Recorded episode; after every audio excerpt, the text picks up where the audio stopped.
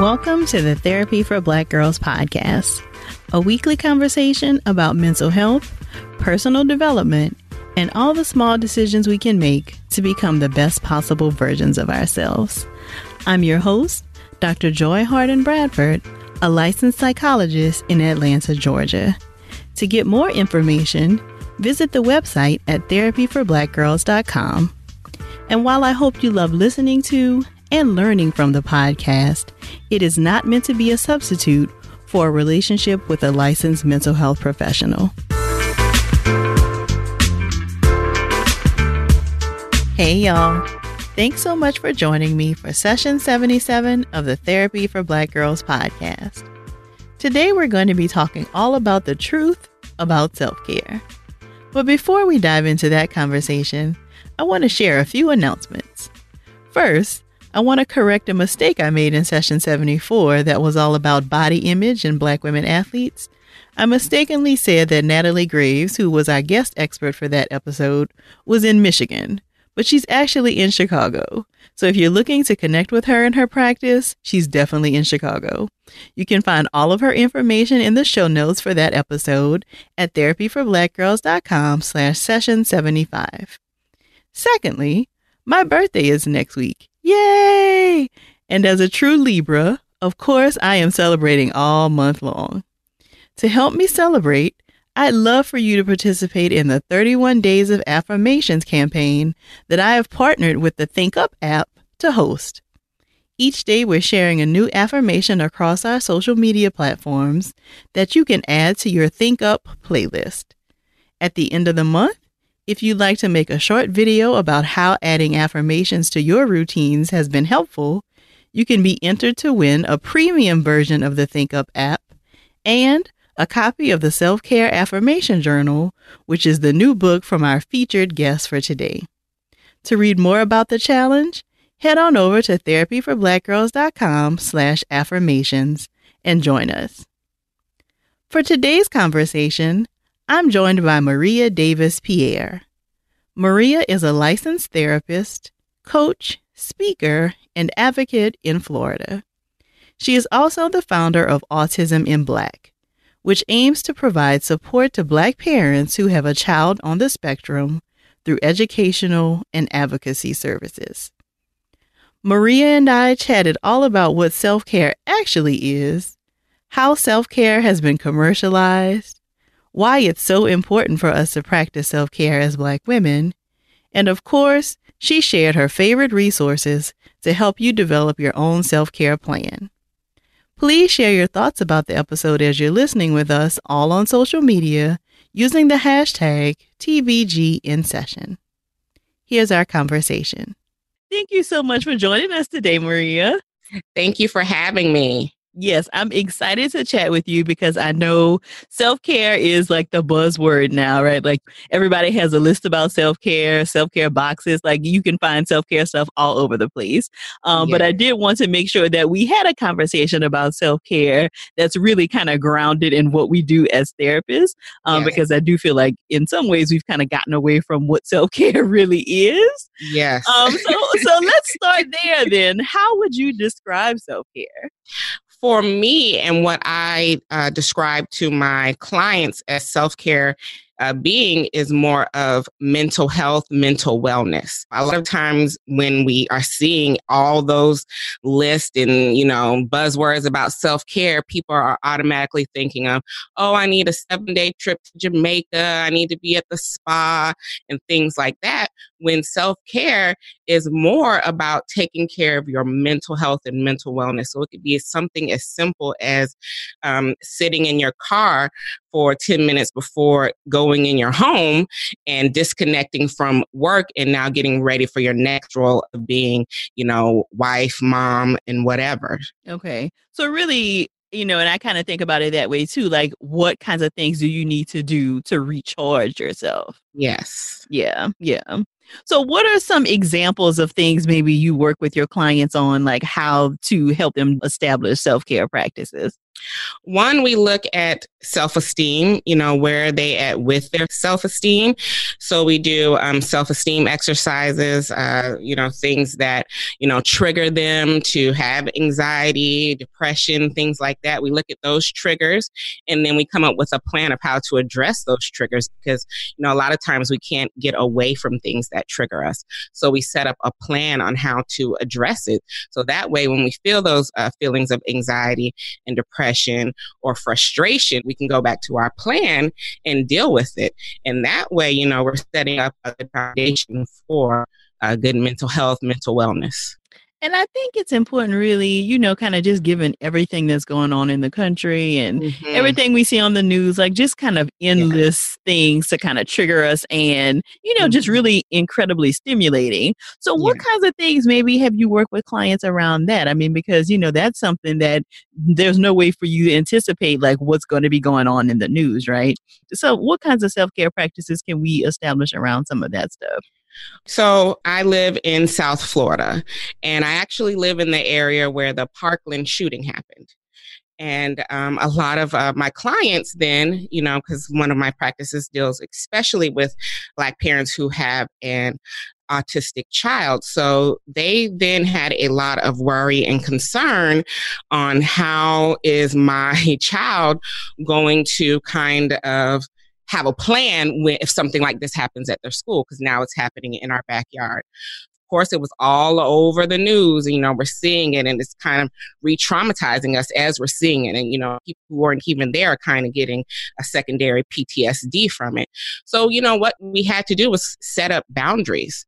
You know, set up boundaries as if if this is a trigger for you, what do you need to do to you know get back to your grounded you know how do you implement boundaries around the news and things that we can't get away from? How do you go back to revert back to those coping skills that we talked about? You know we cannot control every single thing and although we might want to especially when it comes to our children you know we just can't. So you know getting back to realistic thought patterns is something that we we work on because of course you know we can't even anticipate when something is like this is going to happen. So you know, knowing that it is out of our control, but the things that are in our control, like preparing our children and setting a plan with them and having that plan in place, is things that can help you.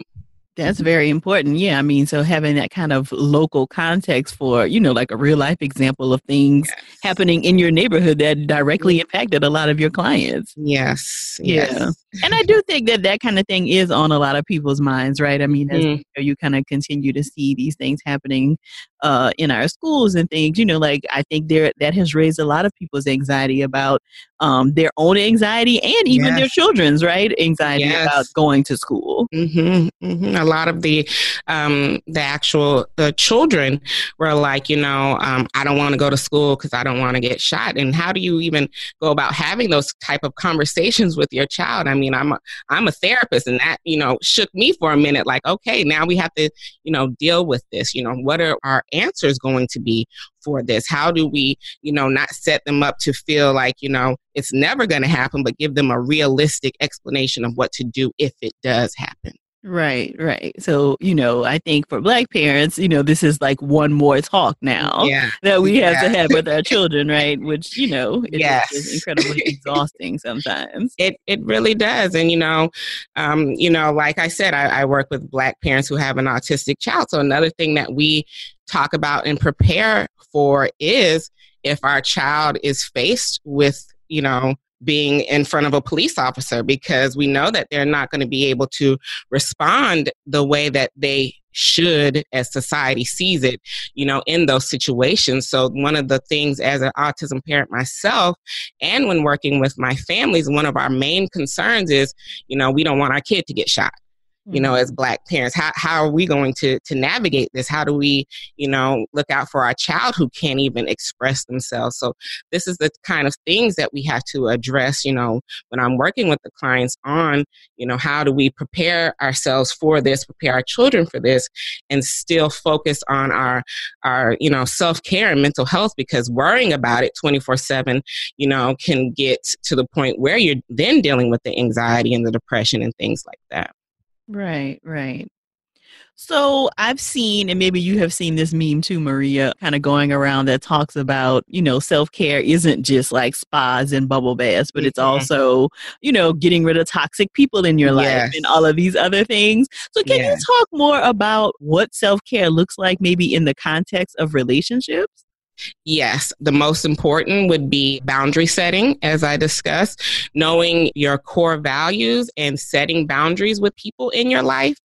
And when we talk about relationships, you know, we're talking relationships in general. So even husband, you know, parents, you know, cousins, whatever. So when my child was diagnosed with autism, a lot of my family didn't really know how to respond. So they would be like, you know, we'll pray about it or we don't really know how to treat her or you know things like that so i had to set a boundary with them letting them know okay this is the expectations we have these are how we expect you to treat our child how we expect you to interact with us from here on. And if you cannot do those things, then our boundary is we can't be around each other.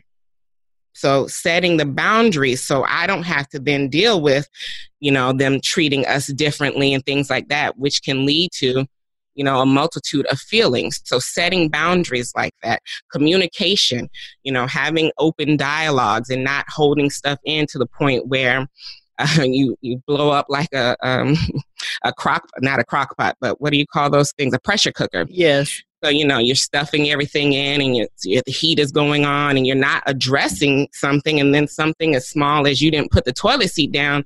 Now I'm yelling at you and talking about things you did, you know, two weeks ago, and the person's like, I didn't even know you were upset about that. So things like that, you know, addressing things as they come up, setting the boundaries. I think that's a great example, Maria, because I think a lot of times when people hear boundary setting, they get really nervous mm-hmm. um, because they think that that's going, especially people who are not necessarily comfortable with like mm-hmm. confrontation mm-hmm. and conflict, um, but they think that it's going to cause a rupture in the relationship.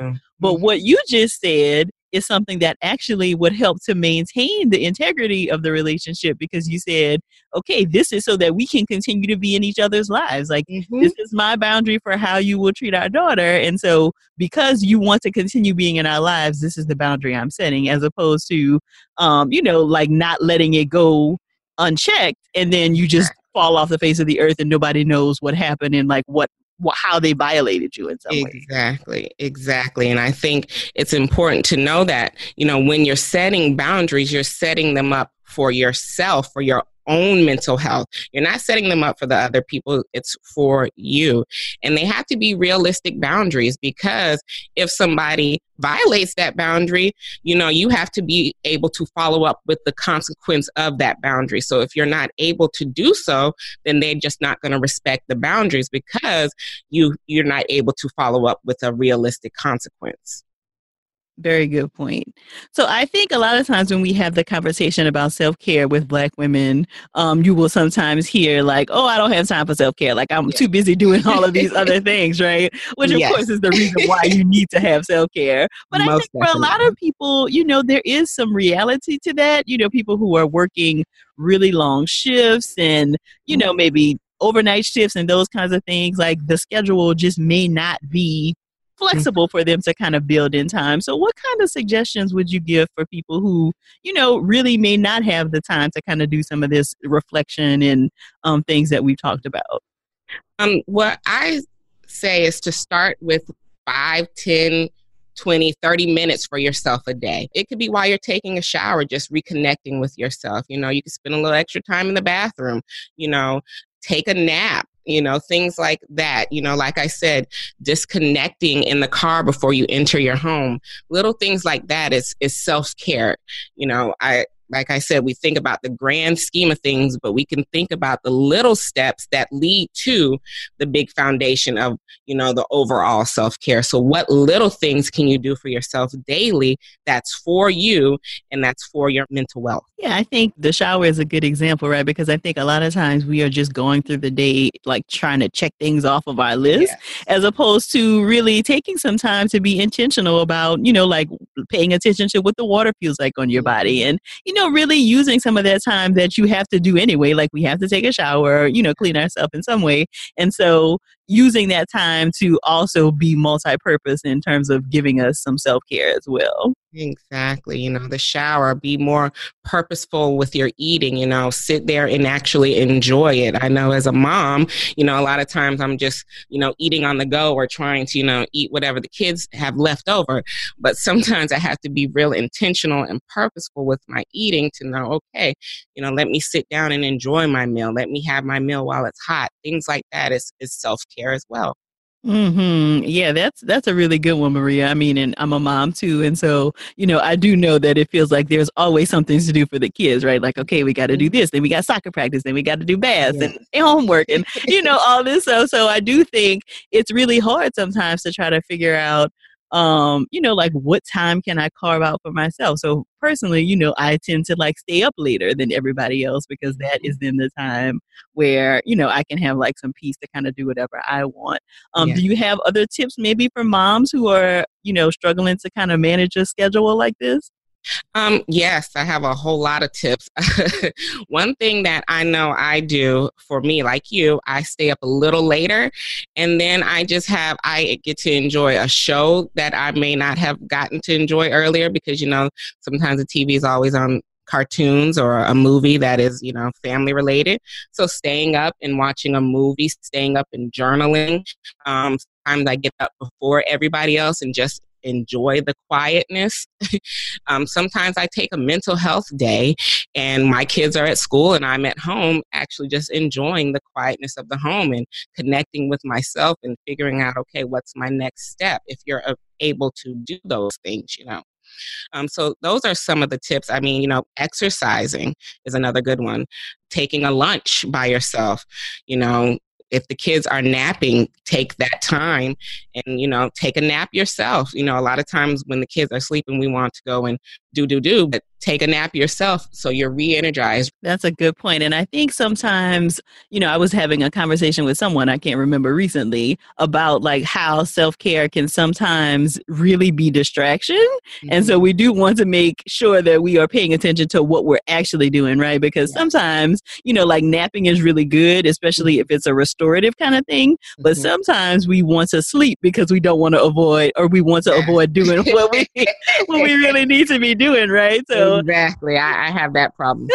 yeah, naps are good. Always need a nap. yes, I think that's an important distinction to mm-hmm. make that we don't kind of fall into using self care as a way of avoiding um, other things we need to really be doing. Mm-hmm. The problem or the issue will still be there when you get up. Exactly. Exactly. yeah. And sometimes you can't even enjoy the nap, right? Because the anxiety of what you're supposed to be doing breaks through and then it's not even restful sleep. Exactly. Yes. Yeah. Yeah. So, are there other things you feel like are left out of these conversations around self care since it has become such a buzzword? Are there other things you think we should be paying attention to? I think that we should be paying attention to our, our red flags and triggers and know that when it's gotten to the point that we can't do it on our own, it's okay to ask for help. I think a lot of times, you know, we, especially as Black women, do not like to ask for help or go see a therapist and things like that have depend on somebody in your support circle. And i think we need to get back to knowing that that it's okay to ask for help. It's okay to see a therapist. It's okay to say you know i can't do this you know i've had enough. It's okay to do those things because that is taking care of yourself. Yeah, and I would even add it's okay to make that call even before you get to that point, right? You know, because mm-hmm. I think mm-hmm. a lot of times we do wait until it gets to we're at a point of overwhelm and exhaustion before we want to reach out, yeah. as opposed to like, okay, I can see this coming down the line. Let me go ahead and try to put some things in place to prevent me from getting to overwhelm. Exactly. That's why it's so important to be aware of what your triggers are and what those warning signs look like so that as soon as you see one, you know, okay, we're getting there. Let, mm-hmm. Let's go and let me go back and, and refer. I give my, my clients a actual support circle sheet. And I'm like, okay, in times of loneliness, I can rely on this person. When I just need to vent, I can rely on this person. When I need advice, I can rely on this person. Refer back to that sheet and you know call those people call on them. So you've mentioned some of these triggers and warning signs a couple of times maria so i want to make sure we give people like if they don't know that this is a warning sign or a trigger for them can you give some examples um, that people may be able to recognize in their own lives Yes, um, paying attention to your body. So things that, you know, if my heart starts to, you know, rapid beat, if I'm uh, feeling those anxious feeling, you know, feelings of anxiousness, if I'm feeling, you know, frustrated, if I feel like, you know, if one more thing comes on my plate, I'm just going to break down. Those are warning signs. Anger, uh, what is it? Depression. These are all warning signs. If you see that you are getting to the point where, hey, I'm feeling a lot more sad than usual, what is causing this? Going back to seeing what is causing all of these feelings that you're feeling. So it's about paying attention to your body and knowing that because we all kind of have a uh, base level. So when you start to see things that are not at that base level, those are your warning signs. So whatever experiences your body is feeling for your personal self, those are your red flags, um, warning signs, and triggers. Yeah, and I think, like you mentioned, related to you know physical symptoms, you will also see sometimes like increased headaches and mm-hmm. stomach issues. You know, which is why a lot of people end up in like their primary care doctor's office, yeah. right? Like they will yeah. have all of this other stuff going on and not realize that it's actually connected to something emotional health wise. Yep. Mm-hmm. And, you know, knowing that, uh, again, with the boundaries, the, the triggers, if I'm around this person, I always feel like this, if I'm in this setting, I feel anxious, you know, knowing that the setting is not somewhere you need to be or you need to set boundaries around that setting or that person. So being aware of that as well.